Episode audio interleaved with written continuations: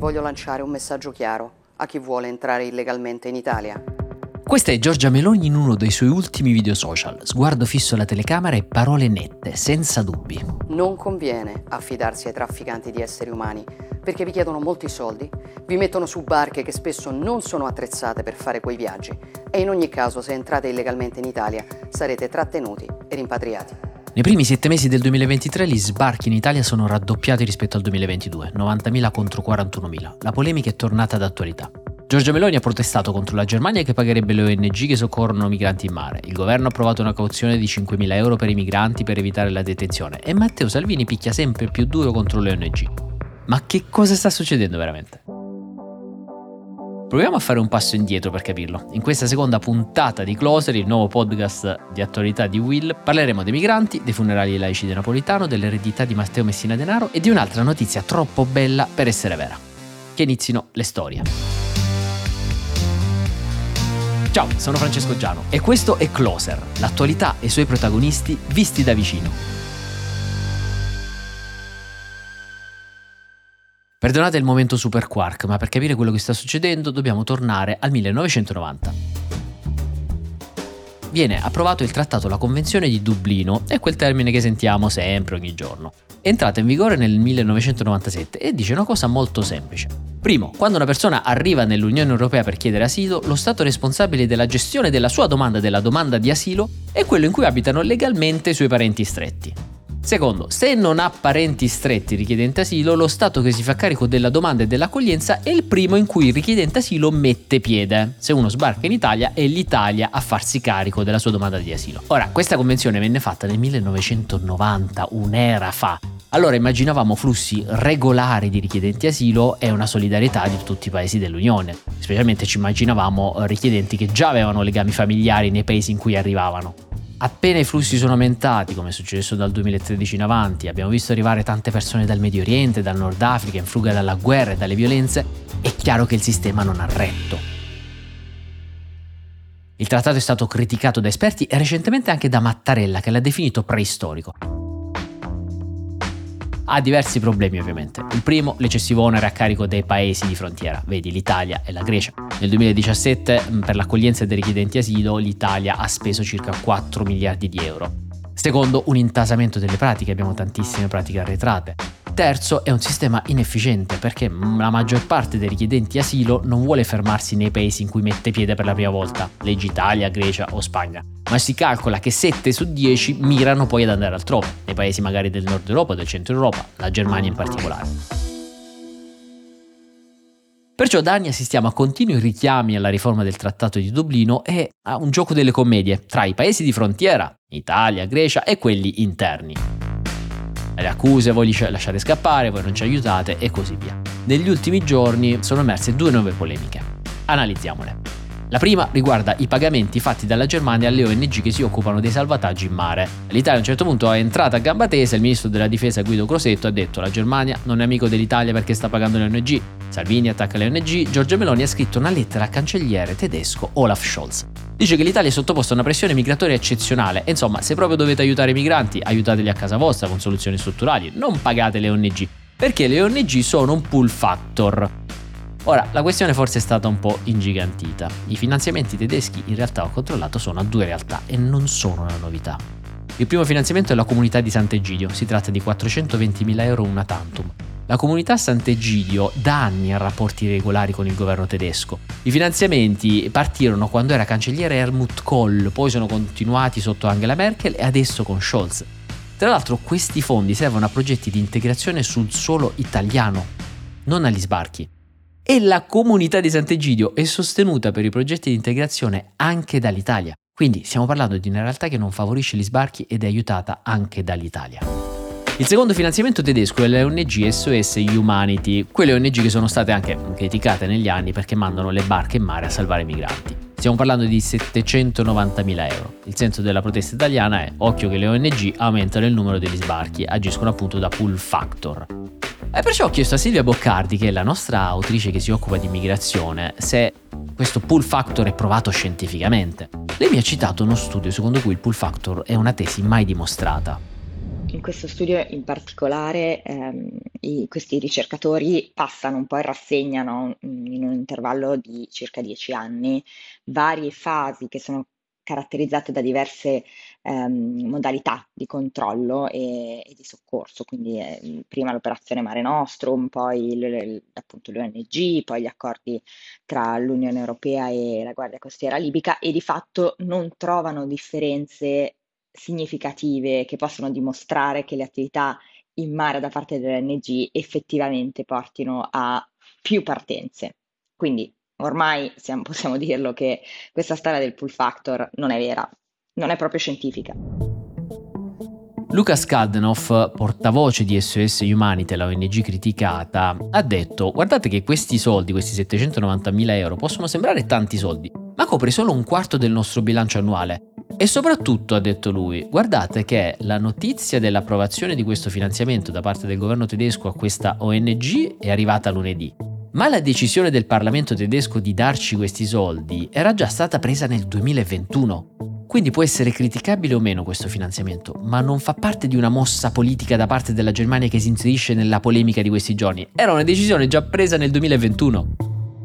Di fatto questa è una scelta che la Germania aveva preso già quasi un anno fa, quindi non è una novità e il litigio che si sta creando su questo tema ha poco a che vedere, diciamo, con i migranti e molto di più a che vedere un po' dove si vuole spostare, diciamo, l'attenzione nel discorso pubblico in entrambi i paesi e poi su un discorso appunto di richiesta di aiuti da parte dell'Italia nei confronti della Germania, nonostante appunto la Germania abbia in realtà accolga molti più migranti di quanto poi in ultima battuta faccia l'Italia.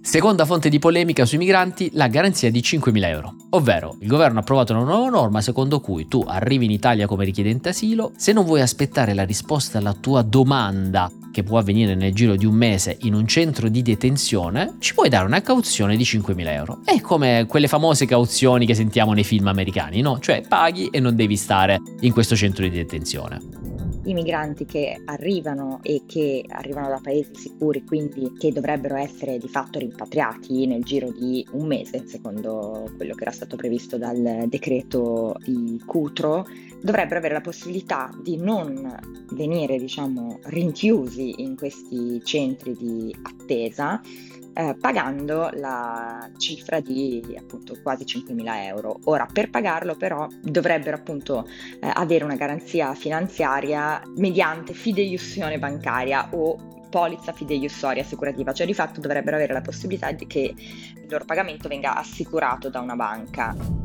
Come mi spiega Silvia sempre, questo pagamento difficilmente può essere fatto in contanti o tramite una garanzia con la fideiussione bancaria. Ora, è evidente che le persone che arrivano attraversando il mare o attraversando la rotta balcanica e che si ritrovano, diciamo, su un territorio straniero, in attesa poi di venire peraltro riportati indietro, non abbiano la possibilità di fare un pagamento del genere, peraltro attraverso appunto questioni burocratiche di banche italiane entro 72 ore dal loro arrivo. Quindi diciamo che questo è un altro modo per spostare l'attenzione nuovamente su quello che sono le partenze irregolari e non sull'accoglienza. La proposta ha scatenato tantissime proteste, c'è chi la chiama pizzo di Stato, chi la reputa incostituzionale perché introdurrebbe una discriminazione, no? Cioè 5.000 euro magari non valgono per tutti allo stesso modo. Alcuni esponenti del governo si sono difesi dicendo in fondo abbiamo solo recepito una direttiva europea. Sì, ma è del 2013, cioè questa direttiva è eh, il numero 33 di eh, 10 anni fa in effetti, dopo che me l'ha detto Silvia, sono andato a cercarla. È una direttiva che parla di disposizioni alternative al trattenimento. Ovvero, uno Stato non deve dare come unica uh, opzione il trattenimento di un richiedente asilo, gli può dare delle misure alternative. Quali sono? L'obbligo di dimorare in un luogo assegnato oppure la costituzione di una garanzia finanziaria. La cauzione però è una delle possibili alternative, non è mai un obbligo. E in effetti in nessun paese europeo esiste l'obbligo di cauzione. Ci sono cinque paesi dell'Unione Europea in cui la cauzione viene applicata come misura alternativa. Bulgaria, Finlandia, Ungheria, Lituania e Olanda. E in tutti questi, tra l'altro, la cifra viene stabilita caso per caso in base al reddito dell'individuo, fondamentalmente al suo paese di provenienza. E in effetti l'Unione Europea ha già avanzato dei dubbi. Un portavoce della Commissione UE ha detto occhio, le alternative alla detenzione devono sempre e comunque rispettare il principio di proporzionalità, ovvero la somma della cauzione va decisa sulla base di ogni individuo. Silvia infatti continua ad avere dei dubbi su questa mossa. Diciamo che questa cauzione, tra virgolette, di 5.000 euro può forse essere prevista, però sicuramente non è una direttiva che ci è stata data dal, dall'Europa qualche giorno fa, stiamo parlando di dieci anni fa e adesso mh, uno potrebbe pensare che venga tirata fuori soltanto per giustificare questa scelta. Insomma, è probabile che anche queste polemiche si sgonfieranno. Diciamo che io ogni volta che leggo queste polemiche sui migranti mi ricordo sempre eh, in che mese siamo. Le polemiche sui migranti diventano tali sempre spesso d'estate, quando gli sbarchi aumentano, anche a causa delle condizioni meteo, come diceva Silvia, condizioni meteo meno impeditive per la traversata. In quel momento, in quell'estate, litighiamo sempre con gli altri paesi europei, ci rimbrottiamo qualcosa e poi d'inverno, quando inizia l'inverno, gli sbarchi iniziano a calare leggermente e iniziamo a parlare di qualcos'altro. Senza purtroppo mai affrontare veramente la questione.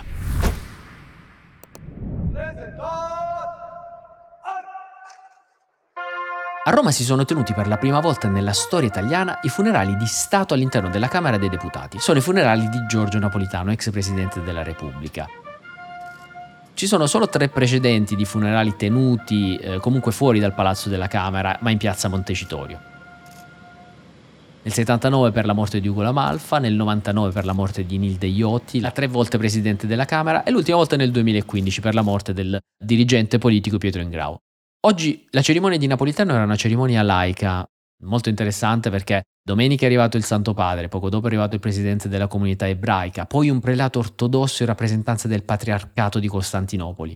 Eh, in questi giorni girano molte testimonianze, ricordi di chi ha conosciuto Napolitano. A me ha colpito come comune denominatore molto la parola di responsabilità. Chi l'ha conosciuto diceva ha sempre agito per il paese. Aldo Tortorella, 97 anni, storico dirigente del PC, quando gli chiedono ma c'era confidenza tra lei e Napolitano visto che avete lavorato un'intera vita assieme? E lui dice no, la confidenza non faceva parte dei rapporti tra dirigenti di quel partito. Poi gli chiedono che presidente è stato di piena fedeltà nella Costituzione in tempi molto difficili.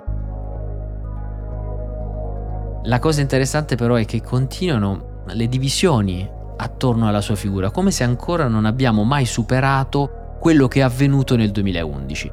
Basta da una parte vedere le persone presenti e assenti ai suoi funerali. Il Corriere scrive vistosissime, moltissime le assenze da parte del centrodestra. Dall'altra anche le dichiarazioni che sono anche abbastanza fredde, no? Maurizio Gaspari del centrodestra dice non dimentico momenti difficili, il giornale titola fine del comunista che ha usato la democrazia, Libero scrive addio al comunista pentito, la verità addio al comunista diventato presidente con la sconfitta del comunismo. Anche il cordoglio di Matteo Salvini è stato reputato da alcuni osservatori mm, molto secco. Lui ha detto Napolitano è stato un protagonista della vita politica del paese. Tra l'altro c'è stata questa pagina un po' vergognosa, in cinque stadi italiani il minuto in onore di Giorgio Napolitano è stato rovinato dai fischi dei tifosi. Cinque società sono state appunto multate.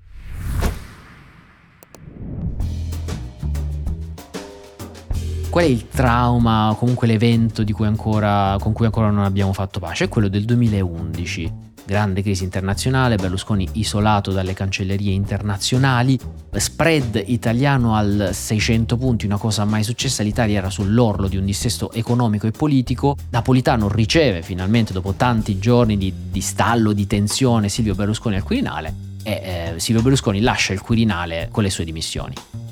Anni dopo, quando chiesero a Napolitano, ma cosa disse a Berlusconi in quel famoso colloquio che cambiò la storia della seconda Repubblica Italiana? E lui rispose, cosa dissi? Solo che bisognava salvare il paese.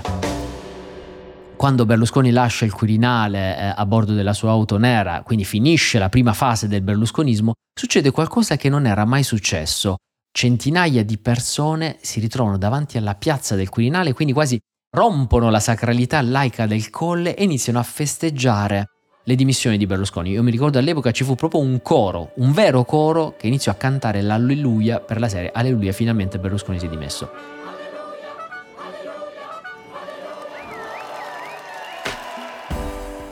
In seguito a quella vicenda Napolitano venne sempre considerato, venne additato dal, da parte del centrodestra come un po' l'artefice di quello che era avvenuto, eh, che agiva secondo, secondo il centrodestra per ordini superiori dell'Unione Europea.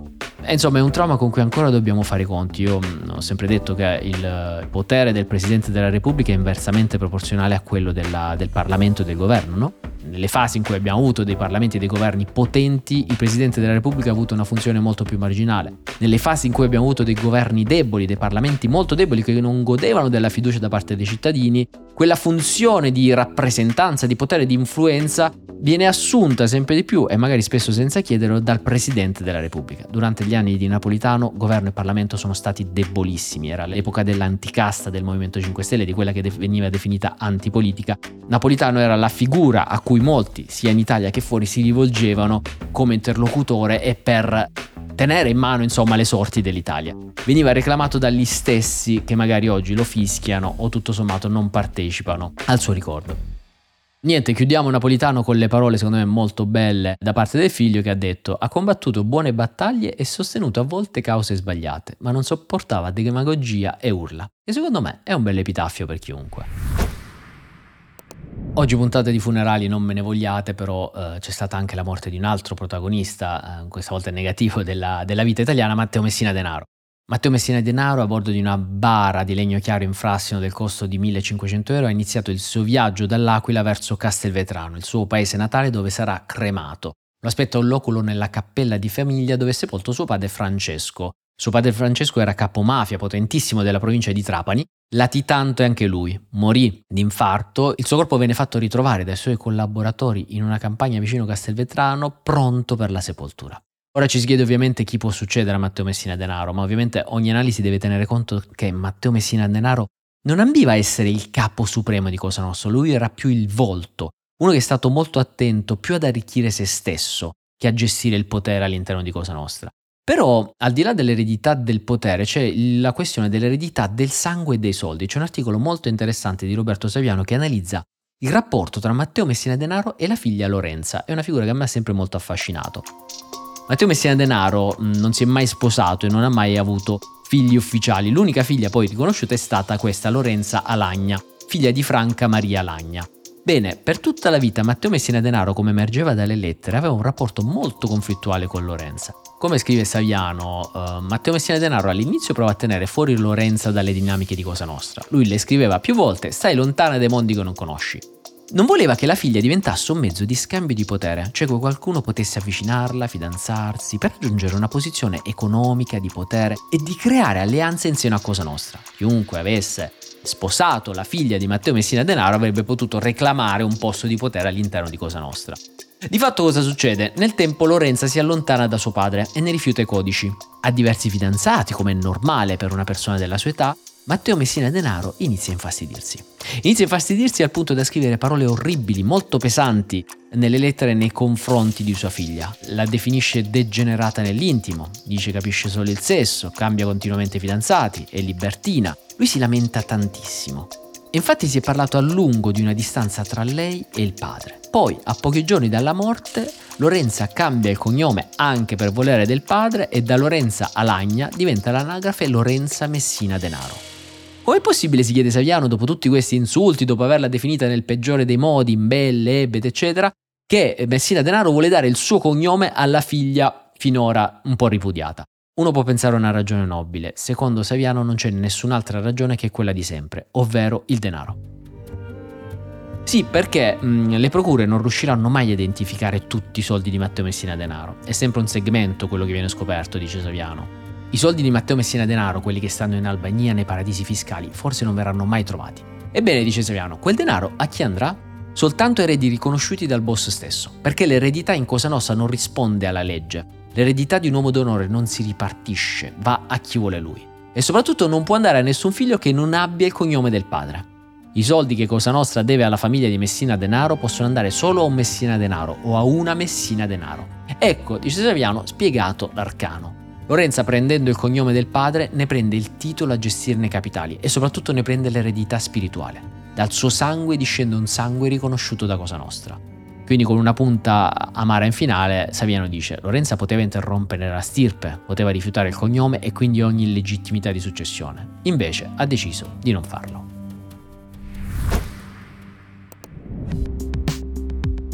E chiudiamo questa seconda puntata di Closer con un'altra notizia della serie Quando ti sembra troppo bella per essere vera, quasi sempre non è vera. Fino a ieri, per tutta la settimana, si è parlato della vendita da parte di Giorgio Clooney di Villa Oleandra, la villa che ha sul lago di Como. Per capire l'importanza, Giorgio Clooney ha questa villa da 20 anni. Si parla di una villa da 25 stanze che ha un cinema privato, una grande piscina, il cui valore si aggira intorno ai 100 milioni di dollari. Per capirci, Giorgio Clooney la comprò nel 2002 a 10 milioni di dollari dalla famiglia Heinz, quelli del ketchup per capirci.